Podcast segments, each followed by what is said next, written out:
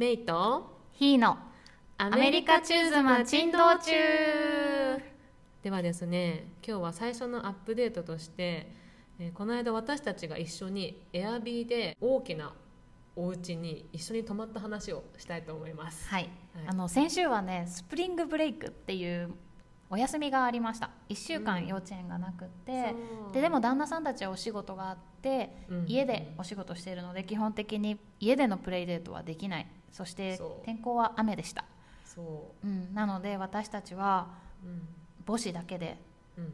ヒューストン近郊のうん。大きなお家を借りてうん。1泊2日の 母子旅行。母子旅行っていうかスプリングブレイクってあれだよね。休むパパも結構多いよね。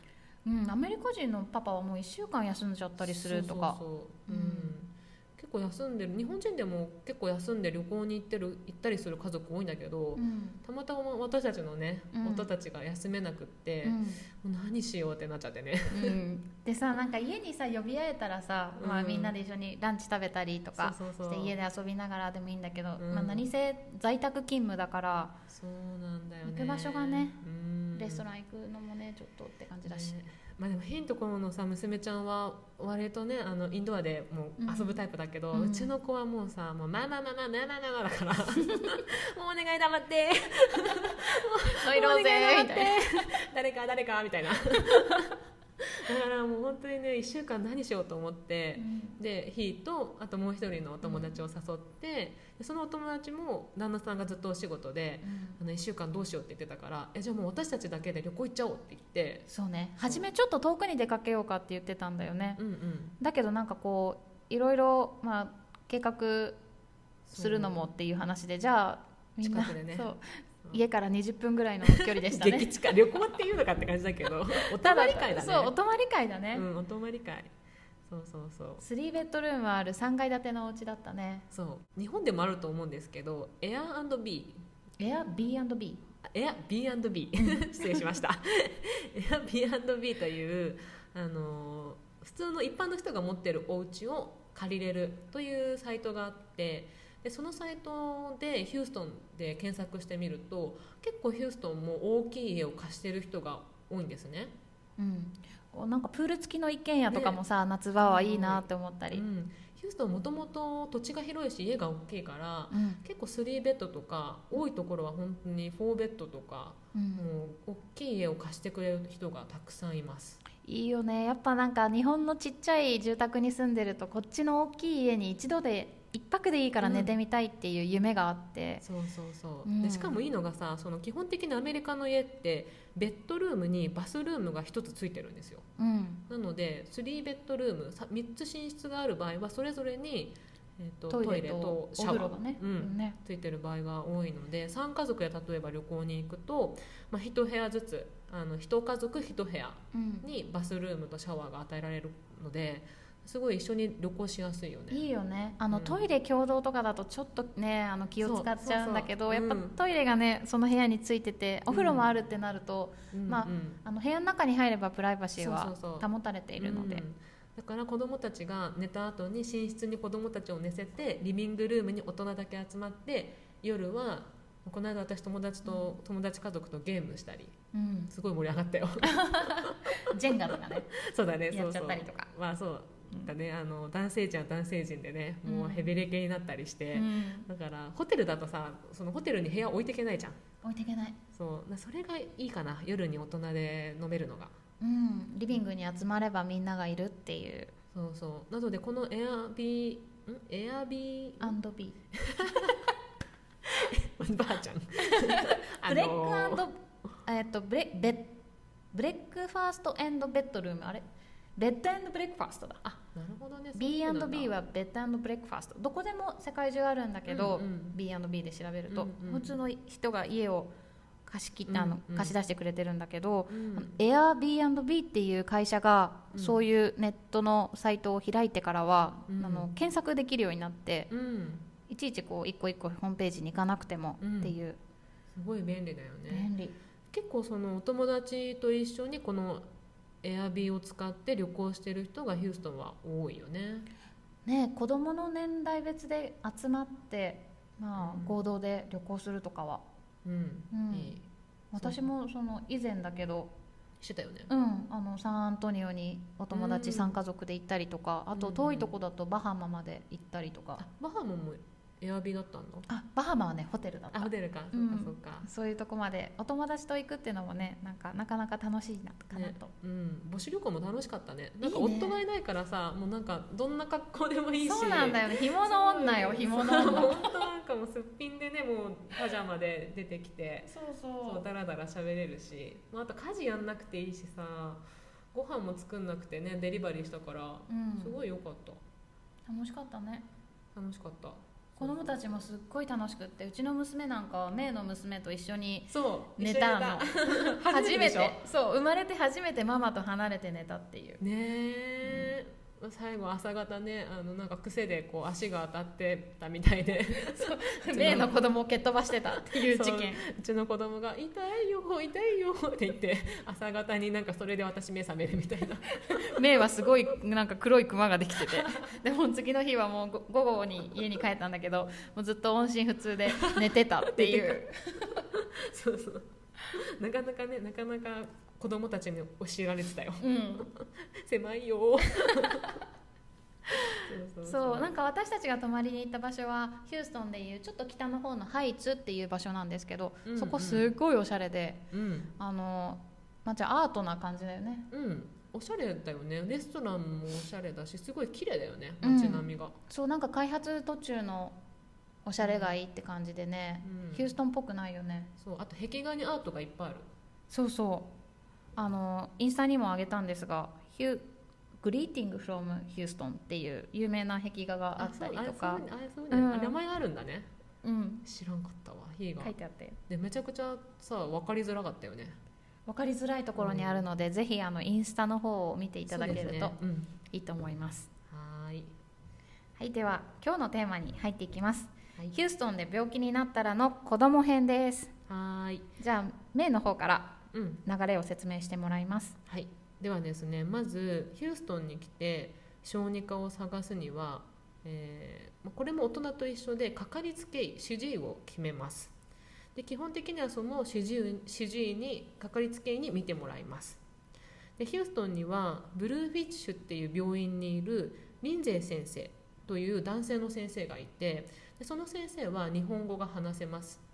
確かね日本の大学にいてたんだよね、うん、韓国系のアメリカンだけど日本語が喋れるんだよね、確かね、うんうん。うん、すごいねいい先生だよねリンゼー先生。ねイケメンだよね。そうかっこいいし、ね、すごく親身になってくれる。そう。でなんかうん。自身も3人のうん。女の子のお子さんがいるらしくて、待合室にリンゼー先生のファミリーフォトが飾ってあって、うん、なんだろう同じ年代のね子供がいるから、そうそうそう。やっぱり分かってもらえるというか。うんそうですね。なのでそのしかもそこのブルーフィッシュには受付にも日本人の人がいてあの日本語で予約も取れるからすごく英語ができなくても安心して行ける病院です。うん。あとはその他だとあのヒューストンで生まれた子ヒューストンで妊娠をして、えー、と産んだ場合はその生まれた病院の先生がかかりつけ医になってくれることがほとんどなので、まあ、一番多いのがテキサス・チルドレンかな、うん。テキサス・チルドレンかもしくはメモリアル・ハーマンっていう病院でうん。産む人が多いので、そのままそこの先生がかかりつけ医になってる人もいます。ね、よく聞くよねそうここの病院もね通通訳の人がねいるみたいよ。あなんか出産の時に日本人の人が立ち会ってくれるって聞いた。うん日本人の通訳さんが常常駐かな？予約するのかな？私たちのお友達もあの、うん。そこの病もういもういないんだけど。あもういないの？そうもういないのよ。引っ越した？あそうもう引っ越しちゃって。だ。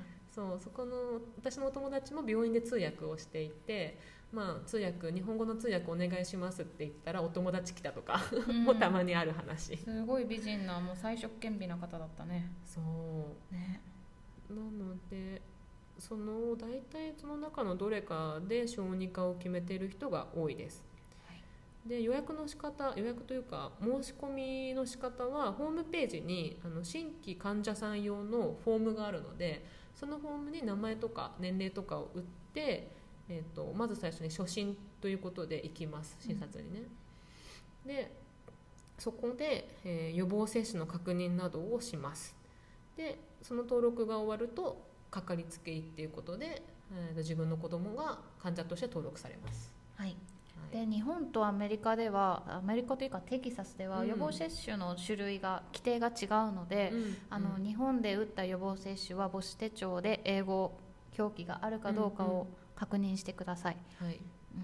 もしくはあの、うん。病院の先生に頼めば英訳バージョン作ってもらえると思うので、うんうんそういうのを持参した方がベターです。そうですね。ブルーフィッシュの場合はねなんかやっぱり日本人のお客さんってか患者さん慣れてるから、うん。日本の母子手帳を持ってったらもう全部あのブルーフィッシュの方で全部読み解いて登録してくれて、最高だね、うん、楽だった。なんか英訳必要なかった。うん。でもリンゼ先生はやっぱり患者さん持ってるのが多いみたいでたまに新規受付してない時あるので断られるパターンもあります、うん、そうだと思います。うん。はい。こんな感じ。まず主治医の決め方はそんな感じですね、で次に子供が発熱したらうん。なんですがこれは私たちの経験談なので必ずお子さんの状況を見て病院に行くかどうかを判断するようにお願いします。基本的にはタイレノールっていううん子供用タイレノール男大人用もあるんだけど解熱剤が売ってます、うん。で子供用のを飲ましてみて様子を見る、うん。で3日以上続くようなら、まあ、電話でうん。予約を取ってうん。行ってみる。うんうん。って感じですね、そう。私も日本だとね何でもすぐ小児科に行っちゃうんだよね。うん。あの無料だし。あそっか、ね？そうそうそうそう。ちなみにこっちは無料じゃないです子供も。あそう無料じゃない。そう、うん。あの医療保険に入ってる方はコーペイっていうのがあってうん。保険を使う際に最低額一番初めに払う金額が定められているのでその額、ううんちらなら15ドルぐらいを払って診察を受けます、うんうん。そう無料じゃないよね、うんただあれ1年に1回のチェックアップは無料だね。無料うん。です、払わない。そう。でその私日本の感覚でねその鼻水出た咳が出たで病院行ったらあまあ風邪なのであの市販薬のこれを買って様子を見てくださいって言われて そう薬を処方されるっていうことは風邪だの場合はほぼないですね。うん。もう熱が出ましたって言ったらこの市販薬のこれを飲んでください。で対処方法がこの紙に書いてあるのでこれを見てください、という感じであまり処方されることはない。うん、あんまりなんか病院のメリットわかんない薬をもらうっていうのに慣れすぎてる日本人にとっては物足りないかもしれない、そう。それがアメリカのスタンダードだと思う、うん。あこれも医療制度とちょっと絡んでると思うんだけどやっぱりアメリカって医療制度お金、うん。自己負担が大きいから、なんだろうセルフケアうん。で基本的には治すっていう考え方の人が多いから、そうね。まあ、熱が出ても基本的には様子見してうん。熱が3日以上続いたら初めてうん。病院に行くかもしくはブルーフィッシュの場合はあのビデオビジットもやってる。うんうん。だからその先生に相談っていう形で電話で相談したりする。うん。から日本に比べると病院に行く回数診察してもらう回数っていうのは少なくなると思う。うん。そうだと思います。そう。病院を頼らなくなるよね。そうだね。ねこ私子供の病院って本当1年に1回のチェックアップとあとは歯医者、半年に一度の,、はい、あのチェックアップとあとなんか子供はフッ素を塗ってもらうのがただだただ無料だから、フッ素もの塗ってもらうぐらい、そうだね、まあ、ひーの場合は、ね、ずっと海外で子育てしてるから、うん。あんまり日本の小児科の方がイメージないよね。行ったことないかも、そう行ったことない行ったことないよ。そっかそっか、結構日本の小児科いつでも混んでるイメージだな。だね。やっぱ鼻水出ただけでちょっとお薬もらいに行ってくるって言って、うん。市販薬を買うっていうよりかは、まあ、行けば無料でもらえるからねだらあそっか。そう子供ってもう完全無料なの？そう完全無料。薬も無料だし。そうなんだ。そう日本すごいじゃん。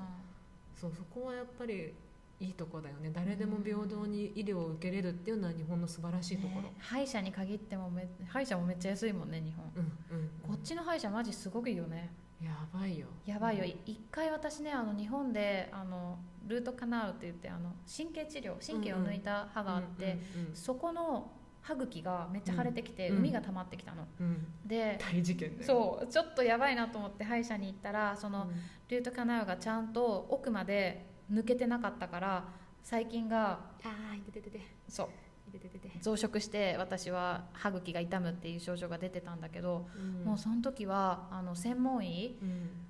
ルートルートトリートメントって言ってあのそれ専門の病院に行かなきゃいけないんだけど、来た請求がね3000ドルぐらいだった、あ3000ドルって？うん、30万30万、うー高いね。なんか普通になんかその歯はセラミックのあの、かぶせ歯がかぶってたから、うん。まあ、それを壊すのはもったいないってことで、うん。なんか歯茎を横から切られて、あーで上からルートキャナウのこの奥の方をや焼き潰すみたいな、めっちゃすごい手術をしたの。めっちゃ痛かった。本当に。もうだってもうここめっちゃ腫れてたよね。そうもう23日腫れてるしなんか打撲みたいななんか顎関節症みたいな。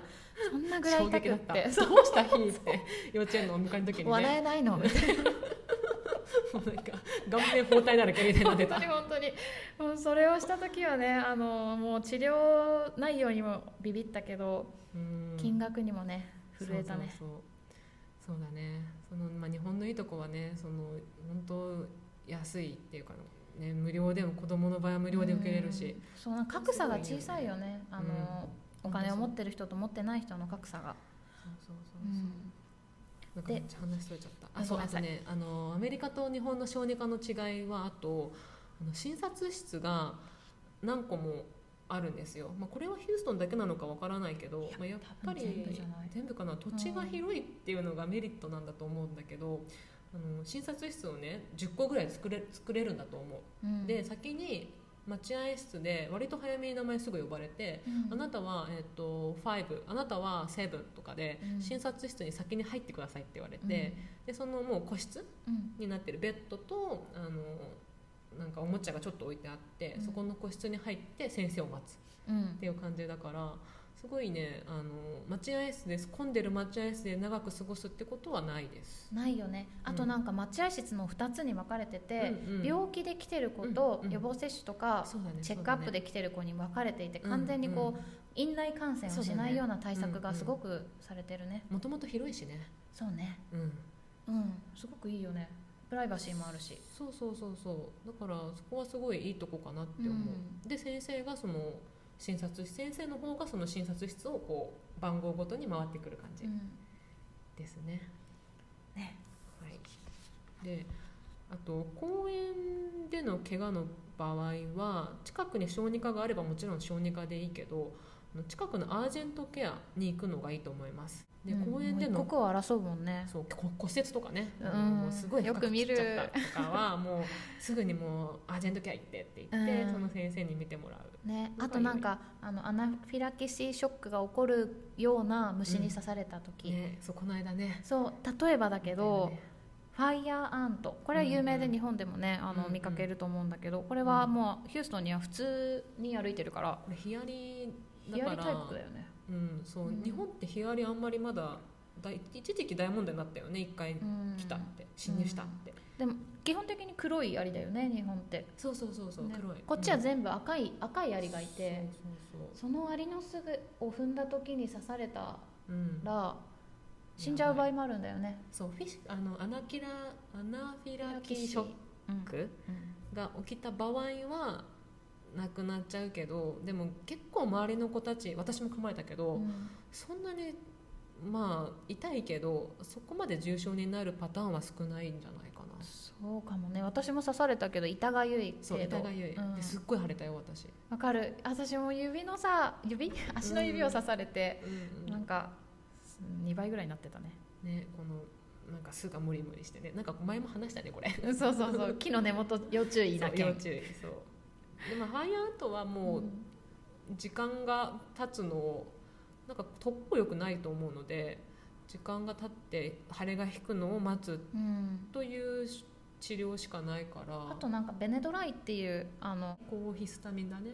うん、あの、うん。アレルギーが出た時に飲む薬が売っててなんか蜂のマークがついてるピンクのパパッケージなんだけど、それを飲むとかゆみが治まるので飲ませる方もいるみたいです、ねそううん。ファイアントでも万が一そのアレルギー症状が出ちゃった場合とかあとアスプね毛虫、でこの間ね私とヒーが公園で遊んでたらあの大泣きした男の子がいて何歳ねぐらいか5歳か5 6歳歳ぐらい、うん、うん、そのぐらいだった。なんだけど超泣いてて顔真っ赤にして何かって言ったら毛虫があの肩に乗ってたと。毛虫って言っても asp っていうちょっと特別な刺されると、うん。うん、そうそうモヒカンみたいな虫なんだけど。うん。でそれに刺されるとそのなんか burning burning って言ってたのね。あの燃えるように痛いあらしくて。そうでその子は手でこう払った時に手に毛がついちゃってその毛がもう本当痛いらしくって、公園中の人がもうどうしたどうしたってなるぐらいもう大泣きしてて、でそのお母さんは、えー、と応急処置セットを持ってたからあの絆創膏の sticky な、あの粘着質のあるところうんうで毛をこう取るようにうんうん。ペタペタペタってしてたね、あと水で洗ったりとかしてたけど結局全然収まらなくって、うんうん。だからもう病院連れてくわって言って行ったよねあの後。よかったよの載せててあのファーストエイドキットをね、そうターゲットで売ってるよね。売ってた売ってた。10ドルぐらい10でドルぐらいで売ってファたーストエイドキット売ってるから車に積んどくといいかも。そう。ねなんか渡米直後にね夫がうちの夫すごいなんだろう安全対策をねする夫で、渡米してすぐにそのファーストエイドキットっていうその絆創膏とか虫刺されとか解熱剤とかが入ったキットを車に積んでて、うん。であそれを積んでると思って思い出してうん。で絆創膏とかでこう毛を抜いた方がいいっていうのを教えてあげてね、うん。あとなんか塗ってたよね。そう。あのねあれそれだよ。今言ってたやつ。ベネドライのあのの塗り薬が塗り薬か入ってて。ベネドライだったからもうちょっとよくわかんないけちょっと調べないとね、ど、調べてみたところ日本語表記だとベネドリル、えー英語っぽく言うとベネドワイルでした。発音悪くてごめんなさい。ちなみにそのあのアレルギー剤って何にでも使えるのね、虫に刺された時もそうだし、うん。あと1歳とか1歳半とかでまだ試してないピーナッツ試してない、お蕎麦試してないって時代に外食する時、うんうん。旅行する時にも私はか必ず持ち歩いててへいつそのアレルギー反応が出てもこう、うんうん。抑えられるようにしてた、うんん。それってまあ免疫反応だもんね。こう、うん。なんだろう。やっつけようとするんだよね体が。反そう。応して。なんかねかゆいだけとかならいいけどもう喉が詰まってきちゃったとかなった時に、やっぱね海外旅行とか行ってたら病院行きにくいし、うんうんうん。持ち歩くといいかも小さい子は。そう、まあ、ヒューストンの公園結構その虫ねアスプやファイアントがいるので、まあ、そこはちょっと注意した方がいいかなと思います。はい。であと命に関わる場合例えばもう気を失っちゃったとかもう誤飲窒息うん。とかはもうすぐにエマージェンシーに行く、もしくは911でもう救急車呼ぶ方が良いと思います。これは大人も子供もあの一緒ね。一緒に受けれるので。ねあのお友達の例で言うと熱性痙攣で、911で救急車呼んでた子もいたしあとは、うん。まあ、スクーターに乗ってる時にうん。頭からこけて、うん。頭に大きな単行部できた時に 救急車を呼んだ子もいて衝撃だったねあの話は。衝撃に本当にゴルフボール級の単行部ができててあれはすごかったね、いや焦るよねもうそ、うん、もうやばいって思うよね。うちもね、うん。なんか娘ちゃんがあのラムネ大きいなヨーグレットを食べてたら、うん。それを食べたままパパ帰ってきてパパーって言ったジャンプした瞬間にねそれを詰まらせちゃって喉に、Oh まあ結局飲み込んだから大丈夫だったんだけど、うん。あれはもう本当誤飲窒息に、ね、なりそうだった、怖いよね。うんもしそうなったら私も初めて一瞬911呼ぼうかと思ったわ。うん。でも本当に命に関わる時はもう911してください、はいで次に夜間小児科についてご紹介します。うん、これがねメイがね調べてくれたんだけどナイトライトペディオトリックアージェントケアっていうのがヒューストン近郊に8カ所ぐらいあるみたいです。うん。で平日の夕方から夜は23時土日は21時まで対応してくれるらしく、うん。あのビデビデオビジットもできるらしいです。そう。で私たちが住んでる場所からちょっと遠いので実際に診察に行く人っていうのは、まあ、あんまりいないっちゃいないんだけど聞いたことはないよね。うんないね。なんかもう救急車呼んじゃうのかな日本う人だと。んまあ、それか朝まで待てるぐらいの症状、うんあでただなんかやっぱりさベイビー1歳未満だと心配になるから、もし1歳未満とかで夜中に体調が急変した時に、一回お医者さんに相談したいっていう時はこの NightLight Pediatric Urgent Care うん。ここに行くと夕方夜間まで診察してくれるらしい。いいね。ちょっと調べて Google でも出ると思う、うん。 NightLight Pediatric なんかさもうパニクってる時はさ調べられないからさそんなじっくりと。うん。だからもう、ここその夜間小児科と emergency とうん。主治医ア。ージェント系か、うん。